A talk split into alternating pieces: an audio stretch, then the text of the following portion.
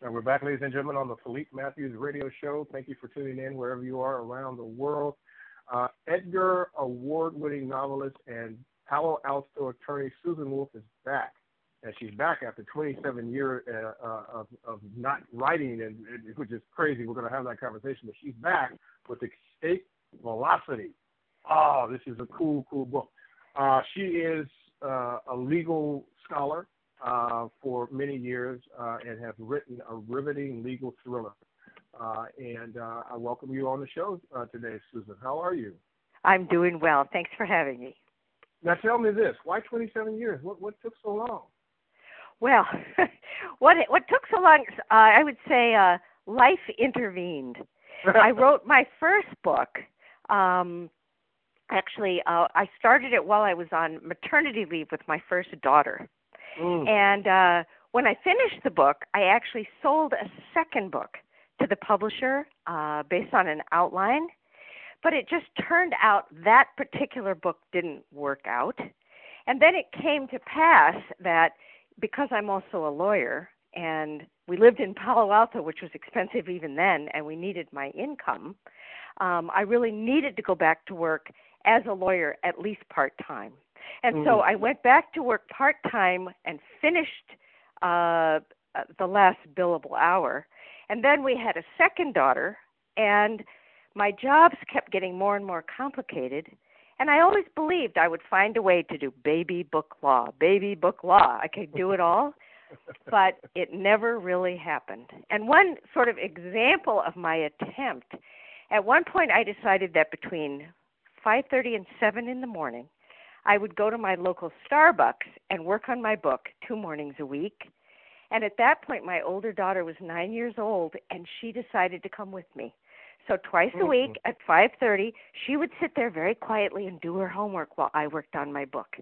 And it was a lot of fun. But what happened was that was like the last moment of leisure in my life, and I just couldn't keep it up. So mm-hmm. eventually, I had to stop being a lawyer to do my second book. Wow. Okay, that's that's pretty amazing. That is pretty well. You you you as they say, you definitely did a damn thing with uh, Escape Velocity. Where did this um, book come from? Where what was the inspiration of doing this book? Well, the original um, thought for the book came from my work as an in-house lawyer in a number of different Silicon Valley software companies. Mm. And what I found, I loved working in house.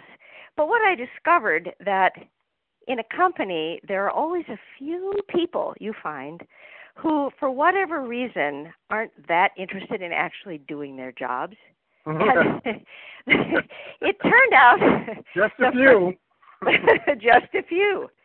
And it turned out that um, this idea formed in my mind what would happen if we had a character who had a way of dealing with those people in ways that more conventional means, you know, would not succeed with. And that was the original idea. Um, and then I needed a character to take us through this kind of set of events at the company. Mm-hmm. And um, I, I thought up Georgia, who is sort of young, inexperienced, comes from a very different world. And that way she could experience what was happening for the first time right along with the reader. Mm-hmm. And it turns out she's, you know, a little bit tougher, a little bit more savvy than people around her might think. And that allows her to get herself into situations where she can tell what's going on almost as a fly on the wall and mm-hmm. then come up with ways to deal with it so Georgia Georgia uh, Griffin is the antagonist in the in, in the in the book, and yes. uh, she you, you you send her through a bunch of stuff. You send her through a lot of stuff. Um, now, let me ask you this: what what was your what is your writing process for this? Because you know you you, you were kind of, if you will, for lack of you were out of the game for 27 years. I don't know if you were writing in between that time but you know, of course, you kind of lose certain flow and certain things. How did you get back into it to have the discipline to write? What was your writing process? Was was it going back to Starbucks and starting that all over again? Well, actually, I was a little bit worried when I stopped working as a lawyer because I had had such a fixed daily routine for so long. Mm. I gave myself a writing routine that I still use today. And so basically, um mechanically what I would do, I get up by 5:30. Um I needed a commute because I always had a commute. So I commute to my coffee shop, get my coffee, come back, go into my writing room and then I write for 90 minutes and then I take a break. It's either meditation or running. And then I work another 90 minutes, and then I take the other break, and then another 90 minutes, and I'm done for the day. So, in order to have the discipline to get the book done, um, that is the routine that I have. Now, how I went about the book, I started with the idea that I wanted to really show people what it was like to be in a Silicon Valley company. And I had some uh, events that had happened to me in real life that I knew could kind of be the spine of the book or part mm-hmm. of the mm-hmm. plot. Mm-hmm. And so then I started working on the character, and I kept writing first chapter, second chapter, third chapter until I felt I had the character's internal voice. And mm-hmm. once I had that internal voice, at that point, I stopped to really flesh out the plot, and I did it with post its on a great big sheet of graph paper. And I just put all the scenes down until I felt I could see cause and effect all the way through to the outcome. Brilliant. And only at that point, at that point, then I could really go back and start writing the chapters. That was a lot of post-it notes. I can only imagine. and it's great big graph papers. The oh man, okay, that was that's a lot of post-it notes right there. Uh, uh, I'm sure. That, I hope you got stock in it in your portfolio, uh, so you can make some of that money back. Um, so, talk to me about about Ken Madigan uh, uh, in, in the book and, and his relationship with Georgia. Well, so uh, Georgia, to say a little bit about her background, uh, for people that haven't, you know, looked at the book, she comes from a con artist background, and uh, it's sort of the family business. And she has been groomed to come into the family business by a very loving, funny, clever, appealing father. And Georgia doesn't want to be a con artist. Um, she adores her father, but she just thinks it's kind of no account to spend your time conning people out of their money. And mm-hmm. so she decides to set off on, you know, a, a better life for herself. When she gets to the Silicon Valley company, she's hired by this person you mentioned named Ken Madigan. And Ken Madigan is a slightly uptight military, very straight shooter who's in charge of the legal department. And he takes a real interest in Georgia, and she begins to form a real bond with him because it's somebody who cares about her in this new world. And I would say Ken Madigan is kind of in the book as a, as a force for good. I mean, he represents a real alternative way of living mm-hmm. to the life that she's been brought up to and the father that she adores. So I kind of feel that throughout the book, she's kind of forging her own path, but she's got her very charming father on one shoulder and she's got Ken Madigan on the other shoulder. And it's a question of who's going to prevail. Well, she's also, uh, you know, she's kind of gone through a little hell, if you will, uh, to say the least. I mean, she she was uh, sleeping in a car, uh, and she had a, she had a 15, what a 15 year old sister. Uh, what is it, Katie Ann? Talk to us a little bit about that part. Well, not yes. Anything away, folks, but I'm just saying this is a this is a crazy story. She's not the most successful con artist. well, what happens is when she decides that she's going to make a break for it, she just has enough money to get her old car out to Silicon Valley where there's supposed to be a lot of good jobs. And she has to sleep in her car because she cannot possibly afford the rent. And so the goal is to get a job before the money runs out completely mm. because what's she going to do then? So she leaves behind a 15 year old sister um, who, as she said, needs a better life than the one she's being groomed for. And she's very committed to her sister, and she wants to make enough money to get into an apartment so that she can bring Katie Ann out of her bad situation in time for Katie Ann to start her junior year of high school. And that is a very big motivation for her once she gets a job and sees some kind of sketchy things are happening in the company. She wants to straighten the company out because she's got to keep this job because she's got to do right by Katie Ann. Wow. Okay. And the plot thickens. You know, it sounds like something that we literally can be happening or has happened right now. There's some really crazy things uh, that's happening in the corporate world. I just, you know, we just recently heard about what happened with Uber. You know, yes. right? It's like really, are, are these adults doing this? This is wow. Okay, you said that publicly. Okay, the mic was on. Wow, it's amazing these personalities that that you know. One of my favorite um, uh, shows uh, is is Billions. I don't know if you've watched that show. I have. Uh, with Paul Giamatti and and um, I, I forgot the, the other guys, but it's it's it's you know these two. One is a billionaire uh, in tech, and he's completely crooked, kind of you know like a a Bernie Madoff kind of cat. And then you have this district attorney who's equally as corrupt, but, but supposedly on the side of the law. And these guys go head to head. And i mean it's you know i i i when i'm when i'm going through this work that you've done i'm seeing some of those those same parallels of just how crazy this is a great great thriller. You did a an amazing job with it. How long did it take you from start to finish from start to finish it took me a long time i did several drafts of this book uh it took me almost five years from start to finish wow is that right? So yeah. you took you, you kind of well you took your time with it. How did how did it come to you over time? I mean, did, what is your like capture your capture process like? You know, you get an idea. You know, you wake up, you might have a dream or an idea, whatever. You get started in your day, and then all of a sudden you say, "I'm gonna go and do my 90 minutes," and you forgot what it was.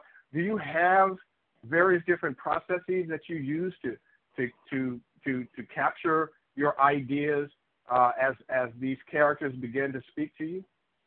You know what happens is once you get to the point where you know a character well enough, then you can kind of wait and hear what they have to say to each other. And it sounds funny, and I don't mean to be mystical, but there comes a point where if you kind of know your different characters, they are going to begin acting out their own personalities. And so, what will happen, you know, because I have this very um, specific writing schedule, what happens is you know you're going to sit down again the next day, and so your brain keeps working on the story. It's it's actually mm. quite fun.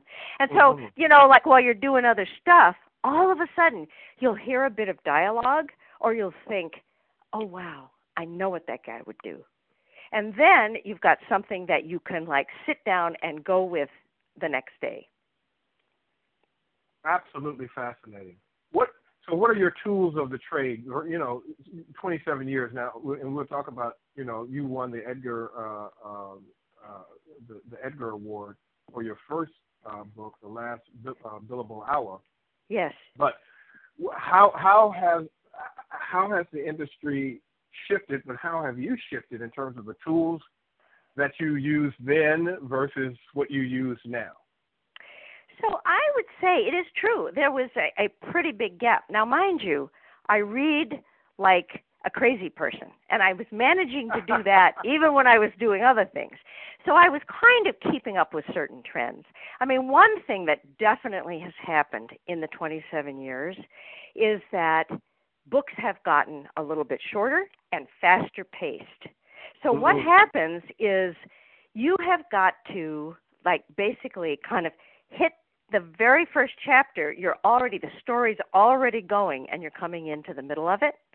Mm-hmm. And there's just not a lot of patience for scene setting or for building up a storyline. So I think books have become faster paced And I, I guess, you know, that's because there's now so much competition for people's attention with the internet is probably the the biggest thing. Mm-hmm. That, you know, people just don't have the same amount of time and leisure that they used to have. Mm-hmm.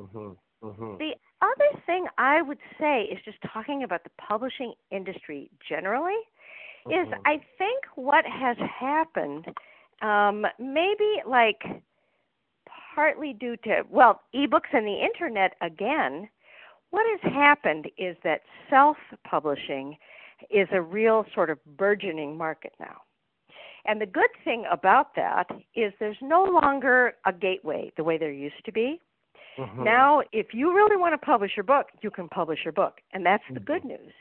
The bad news is that once you publish your book, it's not so easy to get noticed as it would Mhm. be, you know, like 27 years ago. Mhm. And so what happens is you need to find some way to capture people's attention just so that they know about your book Mhm. um, in order to be successful. And so I just feel that you know the the tools of the trade have changed a certain amount um, because of the internet and the self-publishing industry. How do you think? I mean, Kindle kind of changed the game. I mean, my goodness, I I remember um, when there was talk about uh, you know a, a digital book or digital reading device, and it was like you know having a conversation with the Jetsons or something that you were trying to figure out, right? You were trying to figure out how the hell would that be possible? That that's not no, that doesn't make any sense. And then I remember that first uh, uh, edition of the Kindle, which was kind of now looking back is archaic, and now I'm looking at the new Kindles and I'm like, I have access to books that I could never in a million years carry with me uh, on vacation or to the library. I have them in this device where I can sit and read them and go through them and take notes and all of this. My God, 27 years is a person. And so, right? And so, what what has that been like? What has the impact of the digital uh, uh, market done for you as a as an author today versus back then? Well, you know, interestingly enough, when my first book uh, came out, The Last Billable Hour, it came out, of course, as a hardback and Mhm. did well. And so then it went into something that was called. Yeah, obviously won award. I mean, good lord, yeah, it did very well. it did do well. And then it went into something called mass market paperback. Mhm. And, you know, it cost, I don't know, seven or eight bucks. And that was what you got in airports. That was what, I mean, most people read. Mhm. And so my book sold many, many multiples in trade paper to what it did in hardback. And I think what has happened is that ebooks generally have kind of taken over that mass market paperback. And so Mm. now what I think has happened is that you still, I mean, you can do a lot of sales of ebooks. Um, there are multiple different platforms that you can use that, that people can choose to, to, to buy on. And there's this kind of instant gratification. If you're sitting somewhere and you think of a book that you're interested in, you can Mhm. just like get the book and start reading it. Mhm. So in a way, it's it's more convenient than the old mass market paperback. But I kind of think those two are interchangeable. How so? Well, it just seemed to me that everybody always bought hardbacks.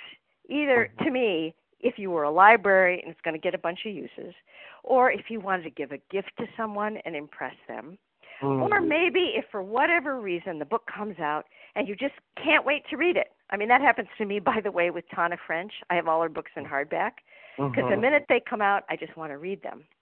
But for most people, they would wait for the mass market paperback to come out because it was just so much less expensive.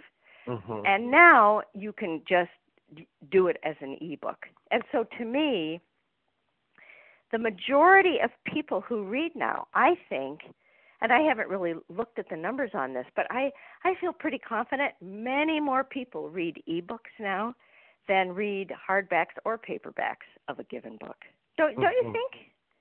Oh, I know for a fact because I'm a you know, I, I'm I'm I'm like a Gen Xer, so I'm like a hybrid between the Boomers and the Generation Y, mm-hmm. and so I, uh, you know, I, when I heard, first heard about the concept of an e-reader, I was like, eh, I love the feel of a book and holding the book and smelling the book and the, and the dog earring and just it's an intimate relationship with the with the book. You know, it's nothing like it. But then also because I'm kind of in, I'm a I'm a tech guy, and then you know I do you know I've got a radio show, I've got a video show, I've got a blog, and I said, man, you know, it would really be nice to be able to uh, go to have all of my books in one place that I can have easy access to uh, wherever I'm at, so I'm not I, I don't have to worry about geographical location. And then all of a sudden, I, like I said, I got that first edition of the Kindle and kept up with them, and then they evolved over time to where they are now. And I'm like, oh my God, how can I live without this thing? You know, and it's like I pick up a regular book, uh, and it's like foreign to me almost. It's like you didn't write a, you know, it's like some people publish straight to Kindle. They don't even do a paperback. Yeah, uh, or true. or hardcover, and I'm like, oh, that you know, so I'm I'm okay with that because I can instantly download it, and that's great. But when somebody sends me a book, I'm like, oh, what's this? you know, it's a it's almost like a foreign object, and it's really wild. So I think you're right. Also, I remember reading, I think it was in Time magazine or something, uh, that um, you know a lot of a lot of the novels, uh, especially some of the the more raunchy ones. Um, when you had those, especially for women, because I think women really drove and still to this day drives the publishing market. Um, they would have these books that they didn't want necessarily their husbands or their kids to see them reading, and and didn't want to see people reading reading that book in public with the cover. Well, a Kindle is completely private. You know, that is a very good point. I mean, the way I've thought of it comes around from the other end. When I'm like riding on the subway in New York or if I'm sitting in a cafe, I'm always kind of interested in what other people are reading. And it turns out you can't snoop anymore. You can't snoop. Yep. You can't snoop. They read what they read in complete privacy. So you're absolutely right. Yeah, yeah. So I think I so I think that will cause the sales of your book to to completely skyrocket. Uh, just for that alone, just for that premise alone. Um, so now, do you do you have uh, are you are you looking to build a new audience with this book, or are some of the people who who missed you from your last book coming on board for for this for this new journey? Who is who is who is your reader for this for this book? Well, so what I would say is that um, I definitely do still have fans from my first book because it was popular and it and it did sell it sold like over a hundred thousand copies. So there are people still who know about the book but you know and and a lot of people wrote to me and said well you know like where's your next book? Or you would get a review and it would say you know, why has it been so long? And now occasionally I still see blogs. So there are people out there. But you know, after 27 years, quite a few people will have forgotten about you. Mm-hmm. So what happened was I brought out a new edition of The Last Billable Hour about 5 mm-hmm. months before the publication of Escape Velocity just because Smart. I wanted to kind of prime the market. I wanted to remind people um, and then I did this thing called a book bub promotion. I don't know if you're familiar with that at all. Yeah, but I am. A, so for for the audience, it's like a way that for like 24 hours you put your book on a real sale, the e-book only, and then people can download it at the very low price. And I sold a lot of copies of the last billable hour by doing that. Um, and then when Escape Velocity came out, I mean, of course, I'm I'm looking for new readers. There's no question about that. Sure. And so I've done various things um, to try to reach out, you know, to, to new readers. Blogs. There are a number of things that people really weren't doing before that you can now do to mm-hmm. speak directly to readers. So I have done those. But I also do feel that people who have liked Last Billable Hour are likely to want to take a chance on escape velocity. Mm, mhm, Mm-hmm. Makes sense. So, what what tool do you use to write? Uh, do you use a, a, a laptop? Do you do it by pencil? Do, you know, and how does that differ from 27 years ago to now? What is your tool or mechanism of choice?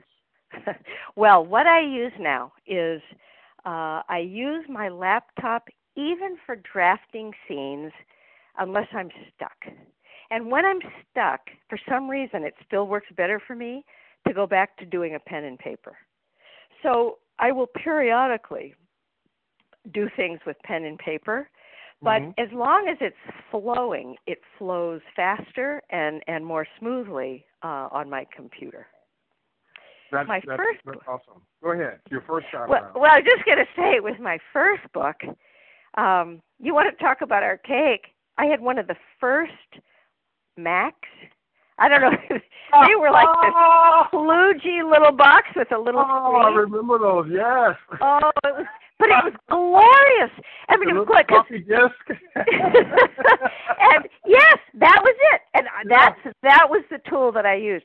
And wow. because I was still fairly new to it, I did a lot more writing by hand then.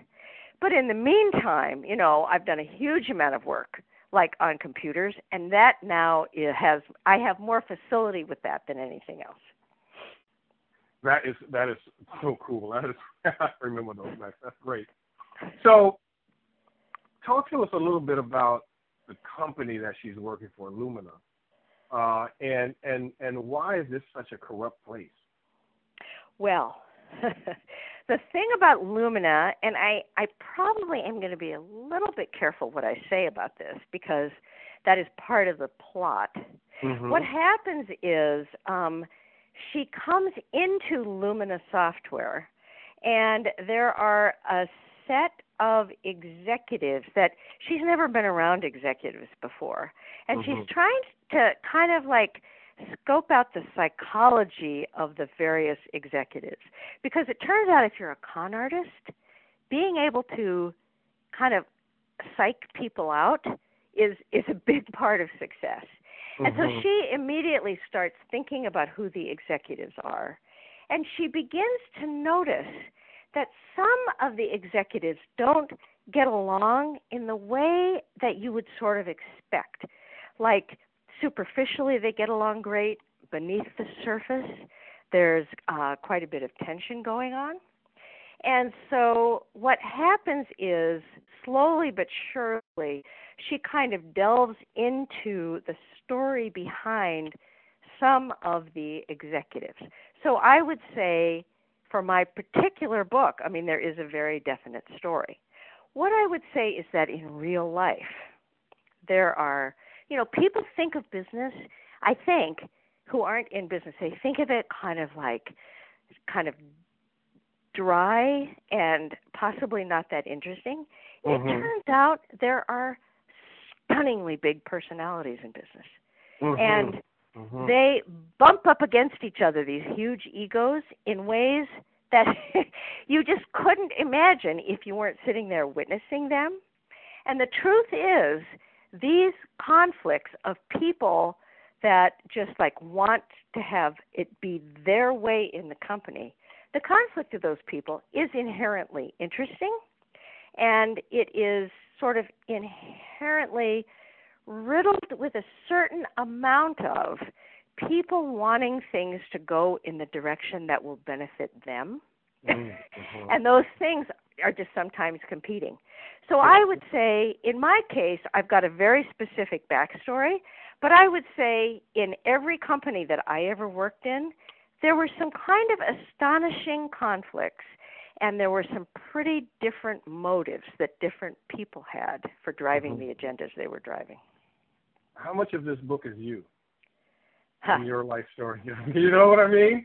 You know, it's like um, how much of Georgia uh, is is you? How much of Lumina is some of the uh, companies you maybe you have worked for or have represented? Well, so I worked, I mean, I worked in a law firm for a while. I actually did criminal defense for a while. And then I went in house. And in house, there was, I worked with hmm, probably four or five like different companies.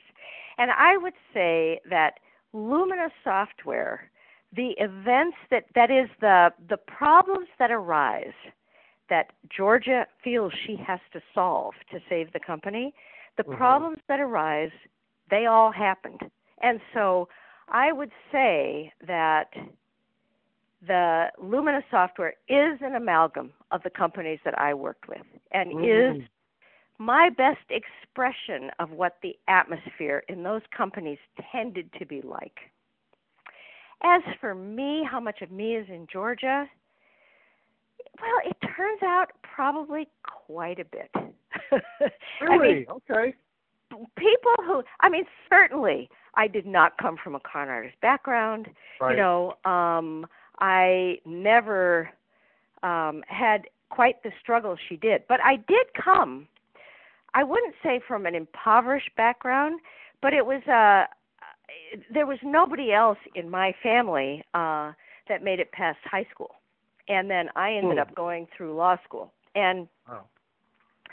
the feeling of kind of wanting to escape into a slightly different life that's very much a part of my personality and it was something that was important to me i wasn't escaping from anything like what she was Mhm. um and i'm no trickster that part isn't me Mhm. but the desire to make a new life i would say is very much grounded in my own background what do you do to? Uh, well, it's kind of I guess crazy because I know you're a voracious reader, but what do you do to escape? What do you do, do to uh, get away uh, so that you can create? Well, in addition to reading, and a lot of people can't read fiction while they're writing fiction, has Mhm. never phased me. I can just keep going, so that's very satisfying. But I also um, I love theater and I love movies. Uh, so anything that has a narrative works for me. I love that. And then I like traveling. In fact, I leave on Saturday. I'm going to Africa for a couple of weeks with my daughter Oh, and wow. so I definitely like to travel. Um, and intermittently, I get very interested in cooking for friends. And I'll do it for a while, and then I kind of wear out and fall back. it takes me a while before I do it again. But I love it when I'm doing it. That is so awesome. So, you know, of course, I have to ask, what's next? Because we don't want to have. I don't even know if I'm gonna be here 27 years from now. So I can't wait that long for the next one. You know, you're you're you're publishing like Stevie Wonder used to publish uh, albums. I mean, uh, so when, it, you know, now that you're back, if you will, uh, are you back with a vengeance? Do you have some other stories that that we can look forward to to you telling? Well, I've got a new book in the works. And this one is set in San Bernardino, California, uh, which is where I grew up. Uh, so it's got a pretty different setting. Um, and then it's a, it, this is another thriller, and it involves three different people who team up to stop an animal abuser who uh, they believe is also a threat to people. So in the course of this book, I've got four people with pretty different reasons for like wanting to three of them to catch the person and one of them to escape being caught and i go into the heads of all of them uh to look at their competing motives Oh, that's wow. what i would say This, uh, we're, we're, uh, I'm, I'm, I'm ready for that. That sounds awesome. That sounds awesome. All right, so the book, ladies and gentlemen, is Escape Velocity. Uh, Susan Wolfe, of course, you know, is the is the author, and you can go to author Susan Wolfe, uh, and Wolf with an E on the end of it dot com, and of course you can pick it up at Amazon and your bookstores, and you can immediately download it right now. How cool is that? You know, used to be you have to either go and get the book, or you have to wait for the book to come in the mail. Nope. If you've got a device, if you've got a phone, download it right now and and start absorbing it. It is absolutely wonderful. Thank you uh, so much, Susan, for being on with me today.